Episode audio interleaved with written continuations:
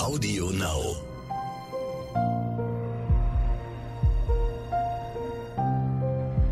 Verbrechen von nebenan. True Crime aus der Nachbarschaft.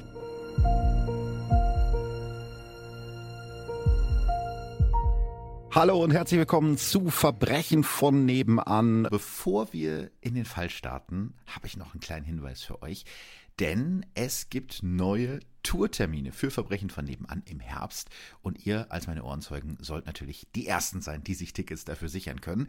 Nachdem ich letztes Jahr so viel Spaß hatte und die ersten Termine für dieses Jahr so schnell ausverkauft waren, verlängern wir meine Tour in den Herbst. Los geht's am 16. September 2022 in Stuttgart. Die letzte Show in diesem Jahr ist dann am 2. Dezember in Hannover.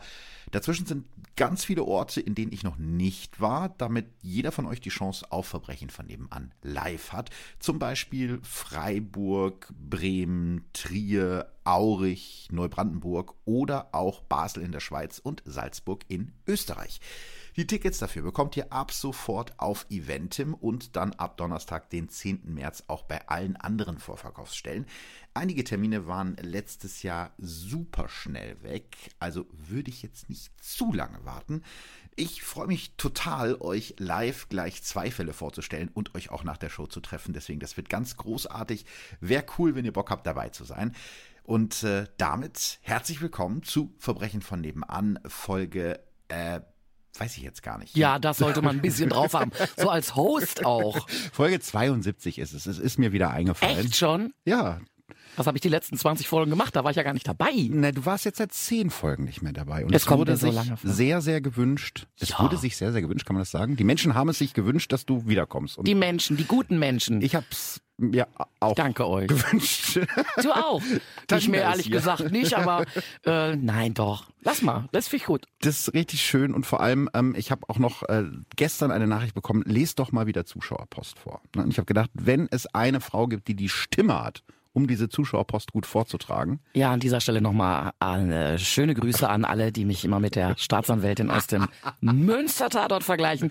So eine tiefe Stimme habe ich nicht. nein, du hast eine glockenhelle Engelsstimme. Vielleicht in zehn Folgen. Ich werde nochmal mit ein bisschen Jack Daniels und, darf man ja Werbung machen, mit ein bisschen Whisky und Zigaretten. Ich arbeite ja dran. Wir arbeiten ja gemeinsam an deiner Aber Engelsstimme. ich lese sehr gerne deine Post, Schatz. ja, bitte, du darfst anfangen. Die Tammy schreibt zu Folge 57, die sich da nannte Tödlicher Chat. Du erinnerst dich, die Folge haben wir zusammen gemacht. Das war diese äh, Geschichte mit Knuddels.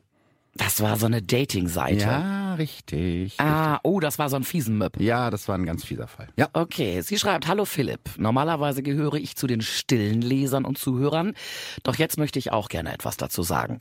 Viele Fälle schocken sehr und manche sind schlimmer als andere, aber die aktuelle Folge geht mir persönlich sehr nah, denn es geht um ein Thema, welches viel zu oft unter den Teppich gekehrt wird.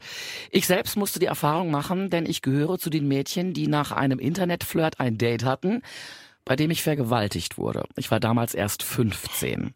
Mein komplettes Leben wurde daraufhin aus der Bahn geworfen und ich brauchte lange, um wieder zurechtzukommen.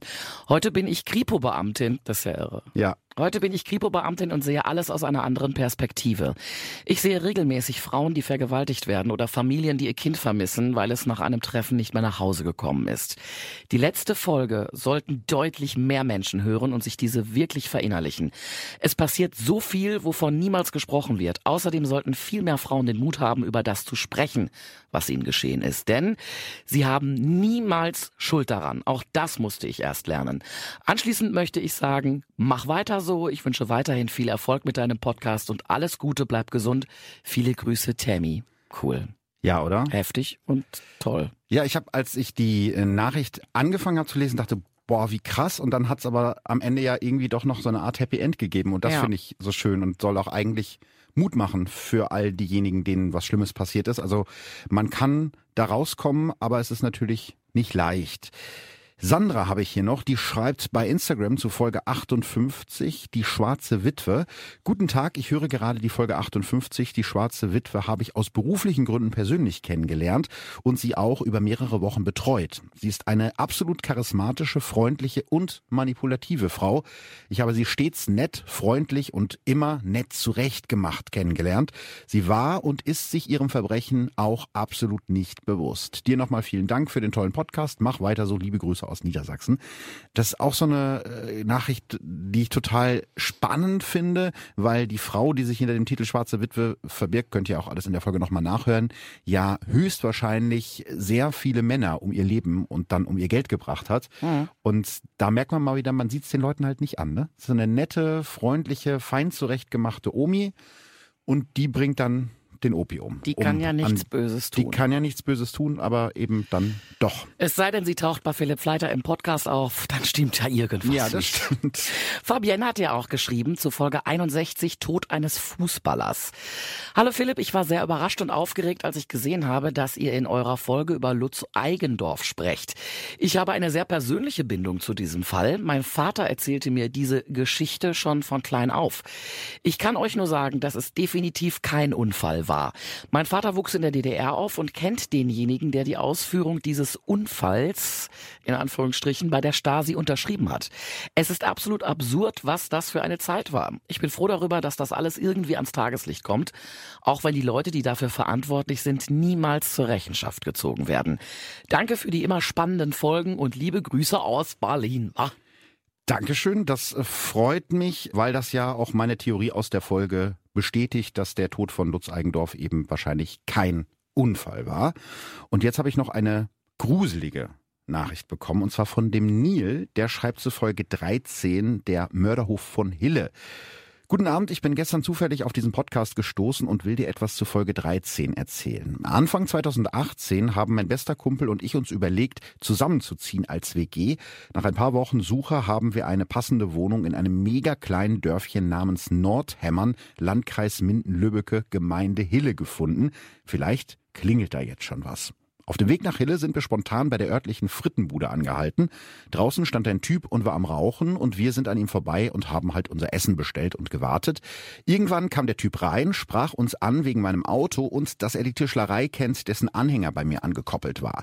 Er plapperte munter vor sich hin, ihm gehöre da die Pferdekoppel in Hille Neuenbaum, er käme gebürtig aus Duisburg. Mir persönlich kam der Typ ein bisschen einsam vor, als ob er einfach mal seine Lebensgeschichte erzählen wollen würde. Er erzählte beiläufig, dass er auch bei der Fremdenlegion war und wüsste, wie man Menschen tötet. Irgendwann kam dann das Thema Autos. Er erzählte, dass der Mercedes draußen ihm gehöre, es ein E500 wäre und wir gerne mal eine Runde drehen könnten.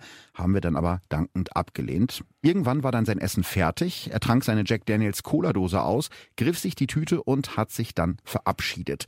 Wir haben uns gar nicht weiter Gedanken darüber gemacht, bis ich ein paar Tage später bei Facebook in einer örtlichen Gruppe gesehen habe, dass genau dieser Typ Jörg W. in einem Mordfall gesucht wird und abgehauen ist. Als wir dann im Laufe der nächsten Tage noch gelesen haben, dass er mehrere Menschen getötet hat, wurde uns ganz anders. Und wir fragen uns noch heute, was denn passiert wäre, wenn wir in sein Auto gestiegen wären. Was ist das spooky? Das ist so ja, Man ganz im Ernst, du triffst einen in der Imbissbude und der erzählt ihr, dass er schon irgendwie, dass er weiß, wie man Menschen tötet. Also, mhm. ui, ui, ui, ui. Ja, manchmal ist es ganz gut, auf das Bauchgefühl zu hören, glaube ich. Mhm. Das trifft übrigens auch auf die heutige Folge zu. Da geht's auch um Bauchgefühl. Und du hattest dir ja beim letzten Mal, als du da warst, gewünscht, ich möchte so gerne eine Folge ohne Blut und ohne Grausamkeit haben. Genau so werde ich das vorgetragen haben. Ungefähr so. Aber ja, es darf gerne was Mysteriöses sein, aber mhm. es muss ja nicht immer Mord und Totschlag sein. Und da hast du was gefunden. Richtig. Genau diesen Wunsch den erfülle ich dir jetzt. Mmh. Ah, so bin ich. Doch gar nicht mehr Weihnachten. Ja, ein etwas anderer Fall. Deswegen äh, diesmal gibt's auch keine Triggerwarnung. Allerdings habe ich einige Namen geändert. Bist du bereit für diesen Fall? So wie wir alle gerade. Sehr schön. Fangen wir an. Seit mehr als zwei Stunden suchen sie jetzt in der alten, verwinkelten Villa schon nach einem Toten. Es ist der 7. Mai 2020. Vor etwas mehr als einer Woche war die Polizei schon mal hier in dem roten Backsteinhaus direkt neben einem Restaurant in dem 5000 Einwohnerdorf Schwarmstedt in Niedersachsen. Offiziell lebt nur die 86-jährige Theresia Hesse, deren Eltern in dem Gebäude früher einen Lebensmittelladen betrieben haben in der Villa.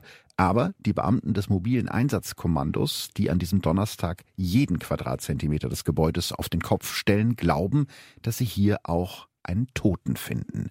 Bei ihrer letzten Durchsuchung konnten sie den Mann nicht entdecken, aber nach der Auswertung der Spuren sind sie sich jetzt noch sicherer, dass der Tote irgendwo hier sein muss. Dieses Mal haben sie sich einen Grundriss des Gebäudes organisiert und werden nicht locker lassen, bis sie den Mann gefunden haben.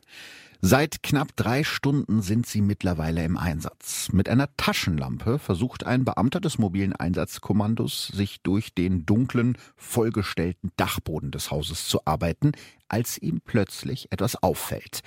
Er hat es nur im Augenwinkel gesehen, ein ganz kurzes Blitzen. Er leuchtet wieder mit der Taschenlampe in die Richtung und es blitzt nochmal hinter einem Stapel Kartons, wie ein Stückchen Metall, das das Licht der Lampe reflektiert. Als der Polizist hinter die Kartons schaut, weiß er, dass seine Suche ein Ende hat. Das Blitzen war ein goldener Ehering, der an der Hand des Mannes steckt, den er und seine Kollegen schon so lange suchen. Okay, stopp, ich habe schon sehr, sehr viele Fragen. Wer ist dieser Mann, der ja nun offensichtlich tot ist? Warum ist er auf diesem Dachboden und warum wurde nach ihm gesucht? Ja, ich werde dir diese Fragen natürlich alle beantworten, also dir und euch. Dafür müssen wir aber erstmal sieben Monate zurückgehen. Ich weiß, das ist jetzt gemein, aber man muss jetzt die Geschichte mal von vorne aufrollen. Wir gehen zurück. Von vorne ist gut. Äh, ja, wir gehen zurück an den Nachmittag des 7. Oktober 2019. Es ist 16.35 Uhr, als die Santiano den Hafen Kiel-Schilksee an der Kieler Förde mit nördlichem Kurs verlässt. Besonders viel los ist nicht an diesem Tag. Viele der Boote und Yachten befinden sich um diese Jahreszeit schon in ihrem Winterquartier. Die Santiano ist ein 5,70 Meter langes Motorboot aus Fiberglas mit offener Kajüte, gebaut von der Firma Silverline in den USA im Jahr 1979. Am Steuer des Motorbootes steht ein schlanker blonder Mann namens Carsten Hesse. Das Wasser der Ostsee ist ruhig und etwa 10 Grad kalt. In zwei Stunden wird die Sonne untergehen, aber bis dahin will Hesse längst im dänischen Bagenkop sein, wo er sich eine Unterkunft für zwei Nächte gebucht hat. Doch er wird dort nie ankommen. Einen Tag später sieht ein Angler im 30 Kilometer entfernten Schöneberg in Schleswig-Holstein etwas im Wasser dümpeln, etwa 400 Meter vom Strand entfernt.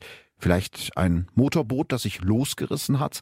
Der Mann denkt nicht weiter darüber nach, darum soll sich die Seenotrettung kümmern. Die patrouillieren hier am Schöneberger Strand sowieso regelmäßig. Am 10. Oktober 2019, also drei Tage nachdem die Santiano den Kieler Hafen verlassen hat, taucht eine schlanke blonde Frau namens Olga Hesse bei der Wasserschutzpolizei in Kiel auf, um ihren Ehemann Carsten als vermisst zu melden. Der 52-Jährige wollte mit seinem Boot nach Bagenkop in Dänemark und hat sich seitdem nicht mehr bei ihr gemeldet. Als erstes versucht die Wasserschutzpolizei das Handy des Vermissten zu orten, das zuletzt in einem dänischen Funkmast eingeloggt war und seitdem ausgeschaltet ist. Die Beamten machen Olga Hesse nicht viel Hoffnung. Bei Wassertemperaturen knapp über 10 Grad könnte ihr Mann selbst mit einer Schwimmweste nur eine oder zwei Stunden im Wasser überleben.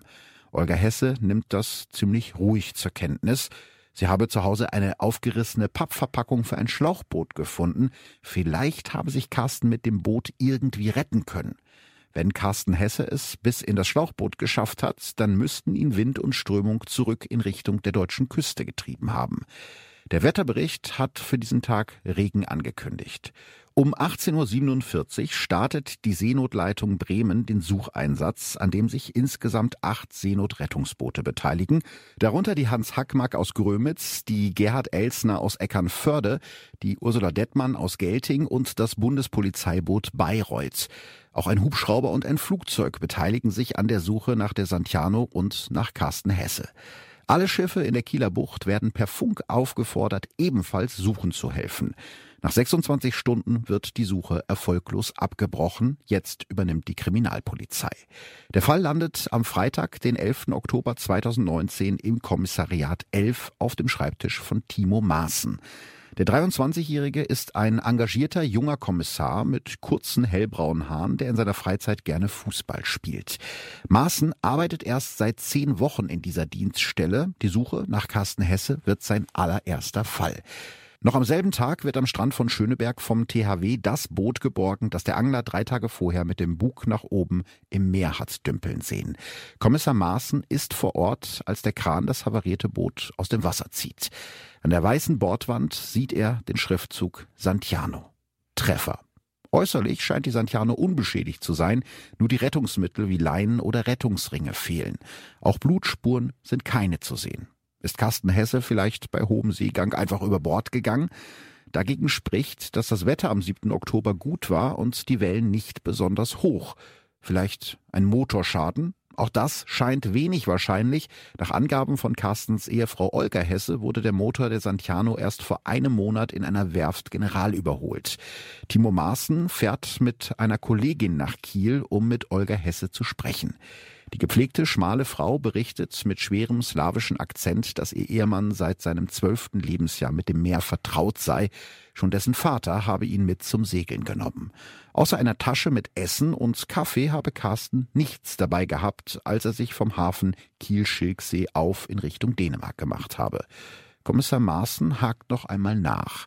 Essen und Kaffee, aber keine Kleidung zum Wechseln, das kommt ihm für einen dreitägigen Bootstrip etwas wenig vor. Olga Hesse hat auf die Frage keine richtige Antwort. Und dann erzählt sie Kommissar Maaßen, dass ihr Ehemann eine Risikolebensversicherung zu ihren Gunsten abgeschlossen habe, in Höhe von 250.000 Euro. Klingelingeling, Alarm, Alarm, wenn das mal kein Motiv ist. Ja, das ist hm? äh, zumindest eine von mehreren möglichen Varianten. Eine weitere Theorie, die Timo Maaßen am Anfang untersucht, ist, dass die Werft beim Durchchecken des Motors, also des Bootsmotors, einen Fehler gemacht hat. Das wäre dann eventuell fahrlässige Tötung. Aber diese Theorie zerschlägt sich ziemlich schnell, als Timo Maaßen das Gutachten zu der Santiano auf seinen Schreibtisch bekommt. Der Gutachter hat festgestellt, dass jemand die Schlauchschellen der Abgasleitung am Motor gelöst hat. Das führt dazu, dass Meerwasser, das eigentlich nur den Motor kühlen soll, statt zurück ins Meer, in das Innere des Bootes gepumpt wird. Außerdem entdeckt der Schiffstechniker, dass am Antriebspropeller eine Dichtung defekt ist, über die ebenfalls Wasser ins Boot gelangt und er findet heraus, dass die Lenzschraube im Heckspiegel fehlt. Die wird normalerweise nur an Land aufgedreht, um eingedrungenes Wasser abzulassen. Auf hoher See sollte die Lenzschraube immer geschlossen sein. Also habe ich auch mal was gelernt, ne? Lenzschraube muss geschlossen sein. Ich frage dich das nächste Woche nochmal, ob du das noch weißt. ja, es ist gut, dass man sich manche Sachen auch ein bisschen anlesen kann. Alles in allem sieht sehr stark danach aus, als ob jemand das Boot mit voller Absicht versenkt hat. Dazu kommen noch die vielen Fliesen, die lose auf dem Boot herumfliegen. Auch das kommt dem Gutachter seltsam vor. Hat da jemand versucht, die Santiano schwerer zu machen, damit sie noch schneller sinkt? Timo Maaßen wird klar, dass er Verstärkung braucht. Kurze Zeit später stößt Kriminalhauptkommissarin Sandra Anders zu seinem Team, eine erfahrene Finanzermittlerin. Wir haben sie dazugeholt, um erstmal ein Gefühl für die finanzielle Situation des Vermissten zu bekommen, erklärt der Kommissar später in einem Interview. Und Anders findet auch ziemlich schnell etwas Interessantes heraus. Sie entdeckt ein mittlerweile aufgelöstes Pfändungsschutzkonto, das wird normalerweise nur eingerichtet, damit man trotzdem weiter seine laufenden Kosten wie Miete und Strom bezahlen kann, wenn der Rest des Einkommens gepfändet wird. Außerdem findet Anders heraus, dass weder Carsten noch seine Ehefrau Olga Hesse in der letzten Zeit Geld verdient haben. Der einzige Zahlungseingang auf Hesses Konto sind die 1000 Euro, die ihm seine Mutter Theresia jeden Monat überweist. Im Monat von Carsten Hesses Verschwinden waren es ausnahmsweise mal 2000 Euro. Hatte der angeblich so erfolgreiche Zahnarzt Carsten Hesse also finanzielle Probleme? Auf jeden Fall hatte er Geld für eine Lebensversicherung. Ja, und es wird noch seltsamer. Am 5. November 2019, also einen Monat nach Carsten Hesses Verschwinden, taucht seine Ehefrau Olga im Büro von Kommissar Maaßen auf. Sie erklärt ihm, dass sie kaum noch schlafen kann und wissen will, wie sie an das Geld ihres Mannes herankommt. Also ne, kleiner Einhaker, sie kann nicht mehr nicht schlafen, weil sie so an ihren Mann denken muss. Ja, ja. Sondern weil sie an das Geld denken muss. Als der Kommissar Olga für die Fahndung nach einem aktuellen Foto ihres Mannes fragt, ist sie überrascht. Olga Hesse erklärt ihm, dass man das Gesicht ihres Mannes sowieso nicht mehr erkennen könne, wenn man ihn jetzt finden würde. Oh. Ich frage jetzt mal dich, ja? Versuch dich mal in die Lage reinzuversetzen. Ich wäre verschollen und du wärst meine trauernde Witwe. Ich weiß, es fällt dir schwer, dir das vorzustellen. Ja, ans Geld würde ich natürlich auch denken, aber ja, ich stelle ja. mir das vor. Ähm, würdest du dann nicht irgendwie alles versuchen, um nach der Suche nach mir irgendwie zu helfen? Ja, und zwar schon viel eher. Und ich hätte auch ein Foto, meine ja. Damen und Herren. Also ja, das. Gut, das ist vielleicht nicht das vorteilhafteste Foto, aber ich hätte eins. Das ist das Schlimme. Tanina hat sehr viele schlimme Fotos von mir. Man sollte ihn niemals von unten fotografieren. du bist ein böser Mensch. Ich. Olga Hesse jedenfalls möchte vor allem, dass die Polizei ihren Mann für tot erklärt. Sie wolle, Zitat, den Status einer Witwe. So schreibt sie es dem Kommissar später in einer E-Mail.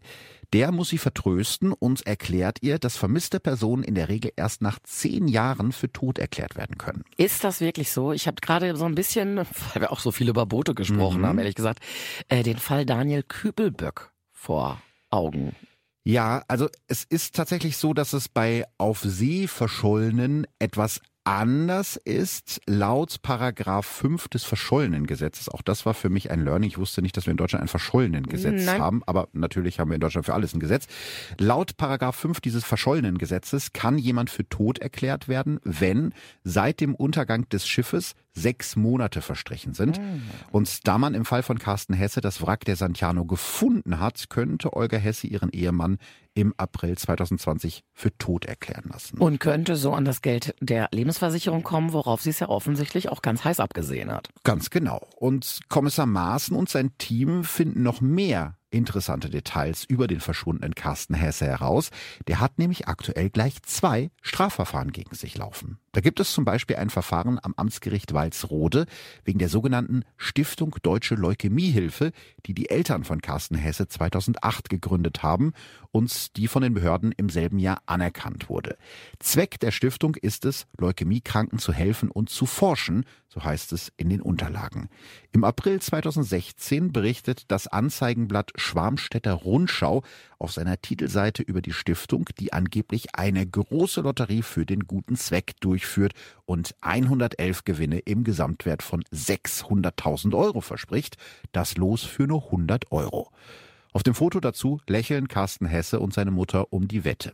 Wie später herauskommt, gibt es keinen einzigen der angeblich 111 Preise. Die Lotteriegenehmigung hat sich Familie Hesse mit gefälschten Kontoauszügen erschlichen. Laut der Anklage am Landgericht Walsrode hat Carsten Hesse für die Stiftung einen fünfstelligen Betrag an Spenden eingenommen. Das meiste davon ist wohl in seine eigene Tasche gewandert. Und auch am Amtsgericht Kiel läuft gerade ein Verfahren gegen Hesse. Er soll sich als Mitarbeiter der Deutschen Krebshilfe ausgegeben und so einen Kredit in Höhe von 40.000 Euro erschlichen haben. Also mich dünkt so ganz langsam, dass es sich hier um einen äh, Betrüger, Verbrecher handeln könnte. Ist der Mann überhaupt Zahnarzt? Ja, dazu kommen wir gleich mal. Also er ist auf jeden Fall jemand, der gerne das Geld anderer Leute einsammelt. Mhm. Ungefähr zu diesem Zeitpunkt kommt Kommissar Timo Maas Maaßen auf die Idee, dass auch Hesses Tod auf See ein einziger Betrug sein könnte, um das Geld der Lebensversicherung einzusacken. Bisher haben Maaßen und seine Kollegin, die Finanzermittlerin Sandra Anders, eine Risikolebensversicherung über eine Viertelmillion Euro entdeckt. Aber sein Tod vorzutäuschen ist ein großes Unterfangen. Zu groß, um es für 250.000 Euro durchzuführen, wird Kommissar Maaßen später vor Gericht erklären. Kannst du dir vorstellen, warum 250.000 Euro zu wenig sind für so eine Todesvortäuschungsgeschichte? Also der Mann muss ja auch verschwinden und der muss mhm. ja auch mhm. wegbleiben und der ja. muss doch auch von irgendwas leben. Das, wenn er denn noch lebt. Also das ja. ist ja, ja, das ist genau der Punkt, ne? Weil äh, wenn du jetzt offiziell tot bist, dann kannst du ja schlecht irgendwo arbeiten oder einen Kredit beantragen, weil du bist ja tot. Der kann sich nur noch in der Schrebergartenhütte äh, ja, verstecken. Genau, also das ins Ausland. Irgendwo genau. Äh, und das Geld, das du für deinen Tod einnimmst, das sollte möglichst so viel sein, dass es bis an dein wirkliches Lebensende reicht. Wenn die Theorie der Ermittler Maßen und anders stimmt, dann müsste es also eigentlich noch mehr Lebensversicherungen geben als nur die eine. Deshalb würde Finanzermittlerin Anders jetzt gerne andere Versicherungsunternehmen abtelefonieren, um herauszufinden, ob es noch mehr Risikolebensversicherungen Versicherung auf den Namen Carsten Hesse gibt, aber sie darf nicht. Die Ermittler haben sich nämlich im Dezember 2019 mit ihren bisherigen Ermittlungsergebnissen an die Staatsanwaltschaft Kiel gewandt, damit die ein Strafverfahren einleitet und Maßen und Anders bei ihren Ermittlungen mehr Befugnisse bekommen, zum Beispiel die Möglichkeit, auch in der Wohnung von Carsten und Olga Hesse nach möglichen Beweisen zu suchen. Aber die Staatsanwaltschaft lehnt ab, die Beweislage sei zu dünn. Ja, ist jetzt blöd in dem Fall. Das ist allerdings blöd. Jetzt braucht es entweder ganz viel Glück oder einen ganz großen Zufall, um die Ermittlungen voranzubringen. Und genau das passiert jetzt. Olga Hesse war in der Zwischenzeit nämlich fleißig und hat den Tod ihres Mannes bei zahlreichen anderen Versicherungsanbietern gemeldet. Zum Beispiel beim Volkswohlbund und bei Patenius. Das ist eine Gesellschaft, die vor allem Yachtversicherungen anbietet. Und diese Versicherer melden sich jetzt bei Kommissar Maaßen und seinen Kollegen, um sich nach dem Stand der Ermittlungen zu erkundigen. Nach kurzer Zeit wissen die Ermittler von fünf Lebensversicherungen, die alle auf Carsten Hesse abgeschlossen worden sind. Mittlerweile haben Maaßen und seine Kollegen einiges zusammengetragen. Da ist das manipulierte Boot, die Lebensversicherung und die anderen Verfahren wegen Betruges. Und das überzeugt jetzt auch die Staatsanwaltschaft in Kiel, die im April 2020 ein Ermittlungsverfahren einleitet.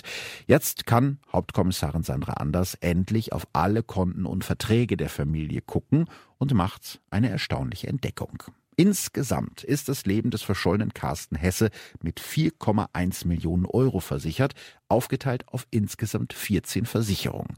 Eine Versicherung läuft auf ihn selbst, fünf auf seine Frau Olga und acht auf seine Mutter Theresia. Seit Sommer 2018 zahlen die Hesses für die 14 Versicherungen jeden Monat insgesamt 589 Euro. Also für mehr als eine Million ist das jetzt nicht so viel. Nö, wenn man äh, denkt, dass man dann im Schadensfall am Ende irgendwie über vier Millionen rauskriegt, äh, lohnt sich das durchaus. Dafür kann man auch mal auf hoher See verschwinden. Mittlerweile sind die Ermittler sich ziemlich sicher, dass die Hesses alle unter einer Decke stecken. Deshalb fangen sie an, ihre Telefonate mitzuschneiden. Als erstes fallen ihnen die Telefongespräche der 86-jährigen Theresia Hesse auf. Wenn sie jemand am Telefon fragt, wie es ihrem Sohn geht, antwortet sie, ja, gut, und wechselt dann schnell das Thema.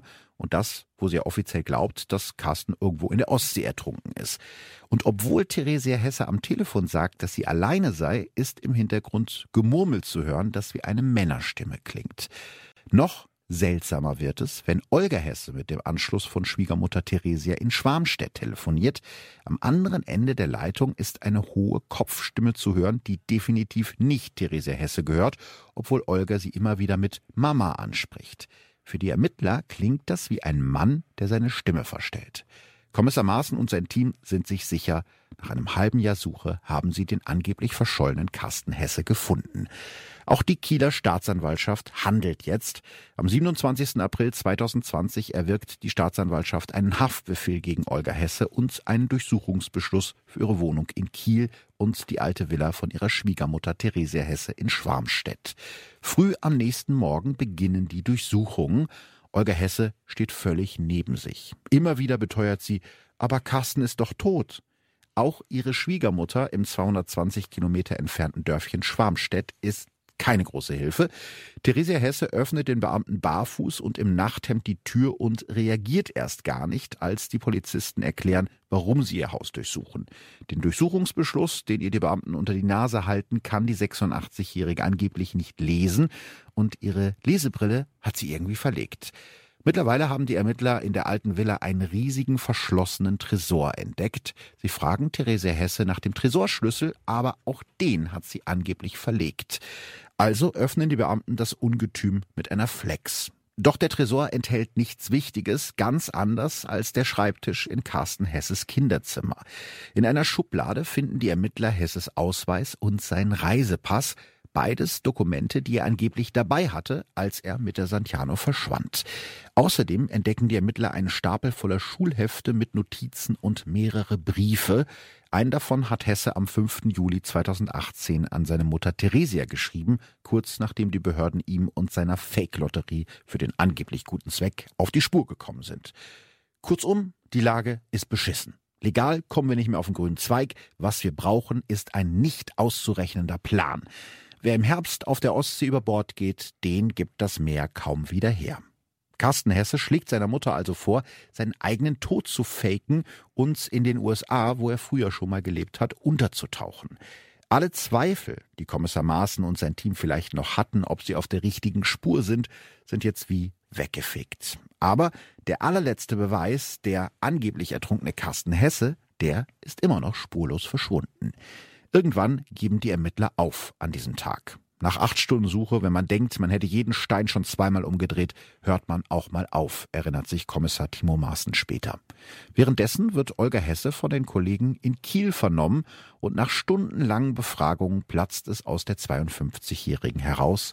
Er ist bei seiner Mutter. So viel zum Thema Tod. Also doch bei der, Mhm. bei der Mutti. Richtig. Und beim nächsten Mal sind die Ermittler auch etwas besser vorbereitet. Sie haben sich einen Grundriss der verwinkelten alten Villa besorgt und bereits mögliche Verstecke herausgesucht. Außerdem haben Kommissar Maaßen und sein Team dieses Mal ein mobiles Einsatzkommando zur Verstärkung dazu gerufen. Das MEK hält sich nicht damit auf, an der Tür zu klingeln, sondern verschafft sich am Morgen des 7. Mai 2020 direkt Zugang zu dem Haus. Drei Stunden lang durchsuchen die Ermittler die verwinkelte alte Villa, bis einem von ihnen das Blitzen auf dem Dachboden auffällt. Hinter einem Kartonstapel auf einer Zwischendecke des Dachbodens versteckt sich der Mann, der angeblich vor einem halben Jahr in der kalten Ostsee ertrunken ist, Carsten Hesse. Und er ist wahrscheinlich bei bester Gesundheit. Oh ja. Und freut sich des Lebens in seiner dunklen Kammer. Das ist natürlich nicht so schön. So, jetzt bin ich natürlich sehr gespannt auch auf die Vorgeschichte. Wie ist dieser Carsten Hesse ja zu so einem Betrüger geworden? Warum? Was steckt dahinter? Ja, wir können ja mal ein bisschen auf Spurensuche gehen. Carsten Hesse wird 1967 als Kind einer recht wohlhabenden Familie geboren. Sein Urgroßvater hat Ende des 19. Jahrhunderts die alte Stadtvilla in Schwarmstedt gebaut, auf einem großzügigen Grundstück mit alten Eichen. Sein Sohn, also Carstens Großvater, führt in dem Haus einen gut laufenden Laden für Lebensmittel, Porzellan und Papierwaren. Die Hesses sind eine angesehene Familie im Ort. Carsten hat von Anfang an eine sehr enge Beziehung zu seiner Mutter Theresia.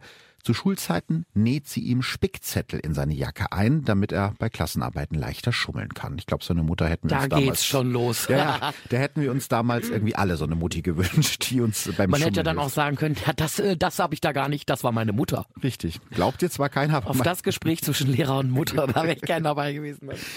Ja, das zieht sich so ein bisschen durch. Ne? Carsten schummelt nicht nur gerne, er ist auch ein guter Schauspieler. Mit 19 spielt er in seiner Theater AG am Gymnasium die Hauptrolle im Stück Unsere kleine Stadt. Das ganze Dorf redet damals über die Aufführung, in der die Laienschauspieler der Schule genauso gut gespielt haben wie die Profis vom Hannoveraner Stadttheater, die dasselbe Stück aufführen. Außerdem ist der junge Carsten ein Tüftler.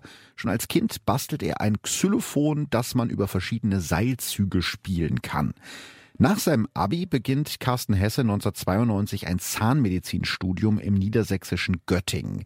Als er für die Uni ein Kiefermodell anfertigen soll, gibt er die Aufgabe lieber an die Profis aus einem Zahnlabor weiter.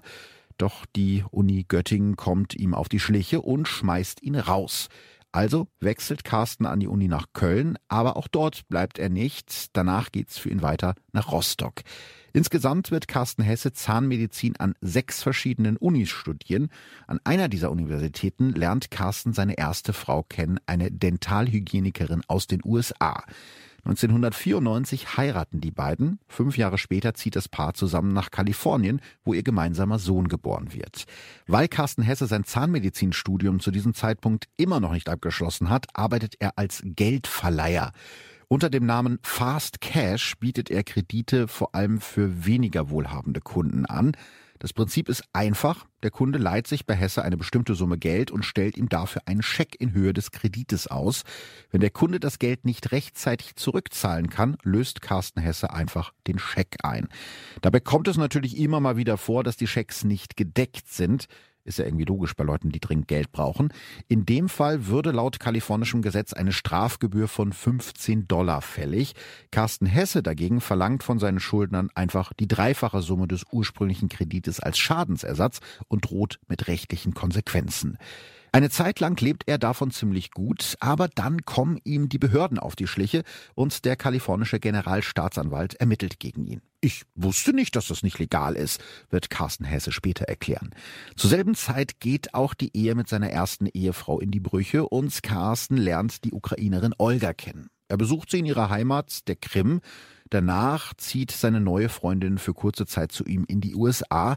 Dort läuft allerdings mittlerweile ein Gerichtsverfahren gegen ihn und seine erste Ehefrau verlangt von ihm Unterhalt für seinen Sohn.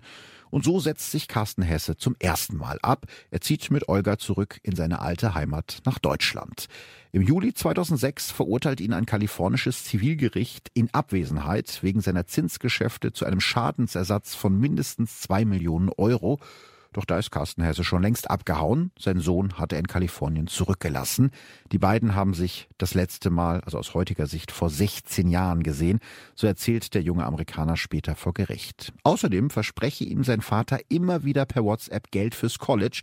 Bisher sei aber kein Cent bei ihm angekommen. Sympathisch, man kann sich fast keinen besseren Vater vorstellen. Definitiv. Ironieende. Ja, das sollte man vielleicht nochmal dazu sagen.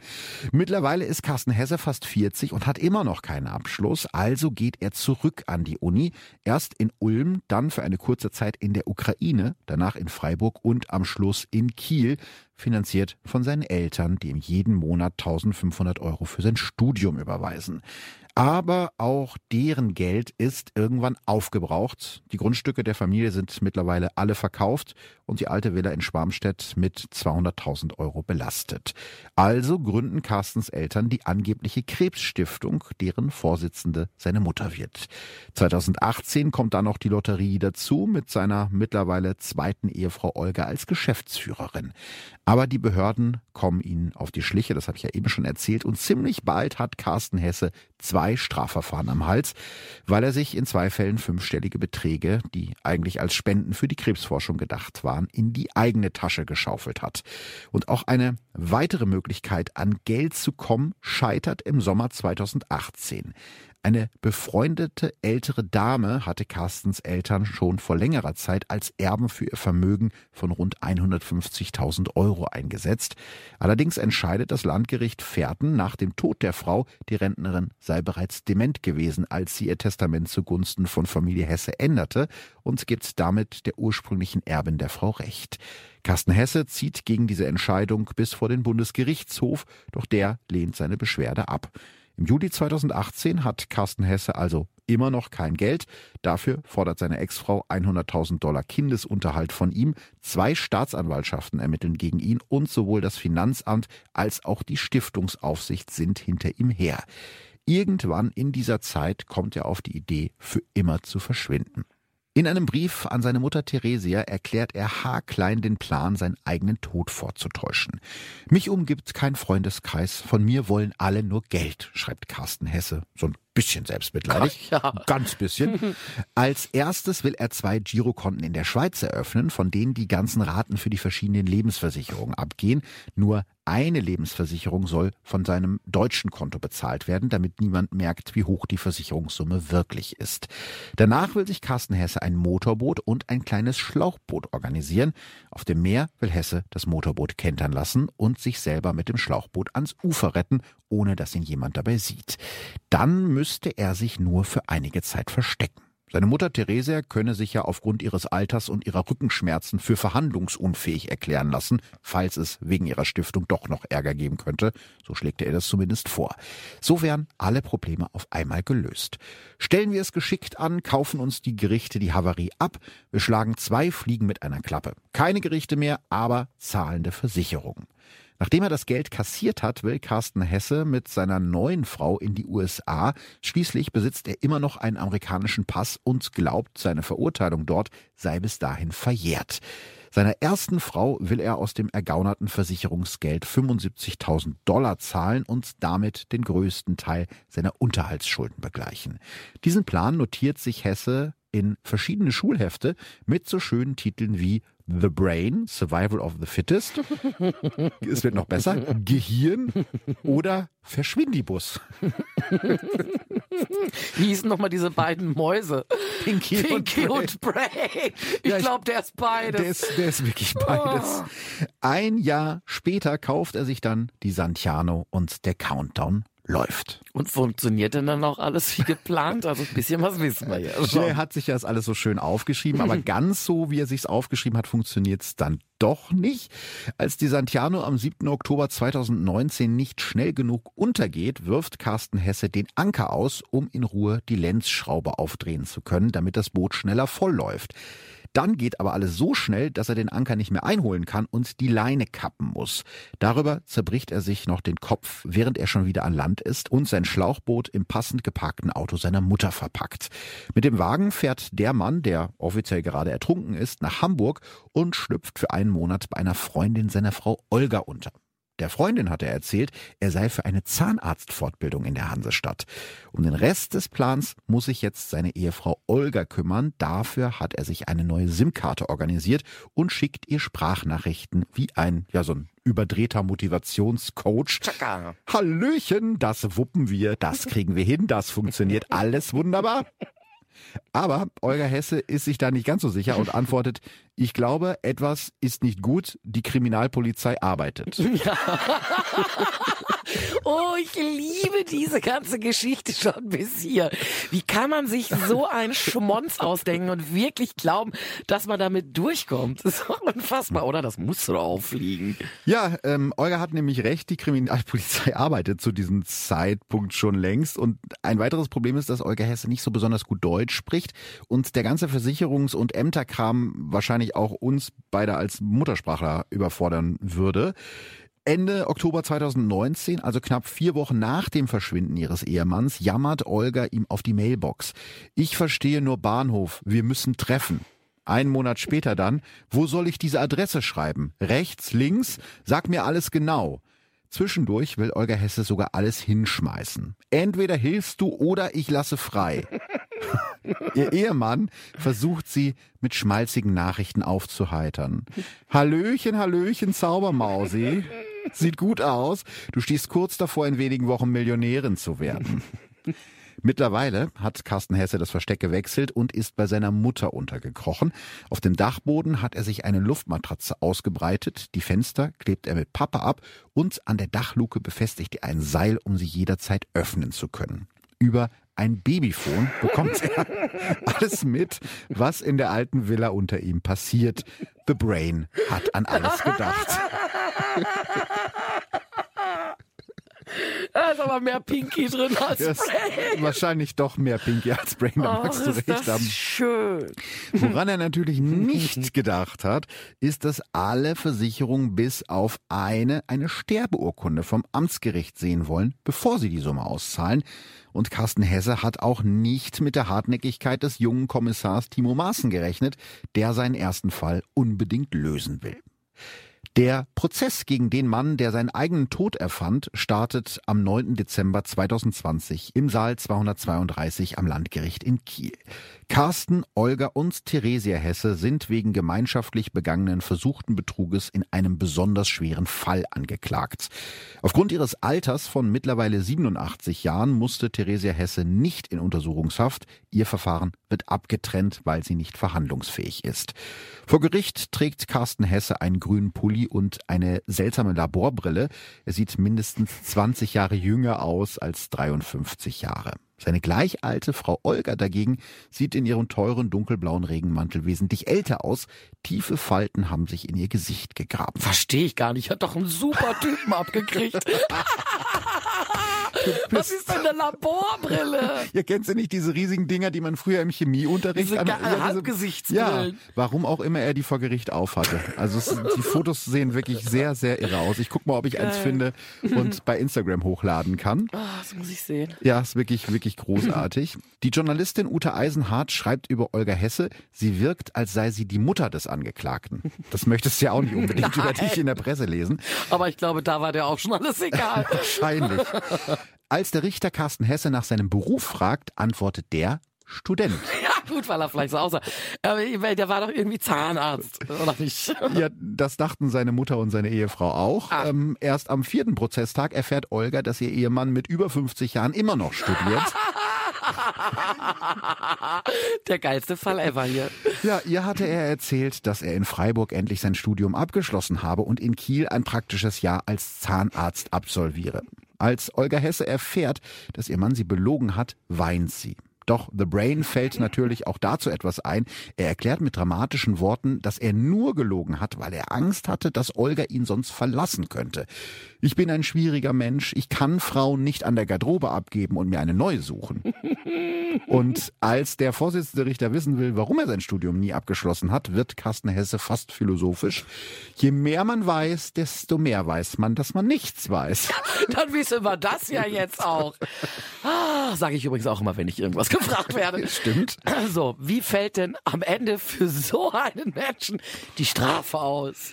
Ich würde mal sagen, ziemlich mild. Die Kieler Staatsanwältin hat für Carsten Hesse vier Jahre und für seine Frau zwei Jahre und zehn Monate Haft gefordert, wegen versuchten Betruges in insgesamt 14 Fällen mit einer Schadenshöhe von 4,1 Millionen Euro.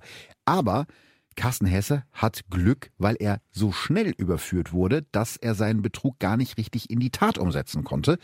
Bis zu seiner Verhaftung hatte Olga Hesse ja keine Sterbeurkunde vom Amtsgericht bekommen und die hätten die beiden gebraucht, um das Geld von den Versicherungen zu beantragen. Bei Betrug geht es nicht um die Aufrichtigkeit gegenüber der Polizei oder anderen Menschen, sondern es ist ein Vermögensdelikt, erklärt Hesses Verteidiger in einem Interview mit dem Spiegel. Und zum Zeitpunkt der Verhaftung war eben noch keine Auszahlung der Versicherungssumme beantragt, also ist es nach Ansicht der Verteidigung eben noch nicht mal versuchter Betrug. Dieser Argumentation folgt das Kieler Landgericht in seinem Urteil am 10. Februar 2021.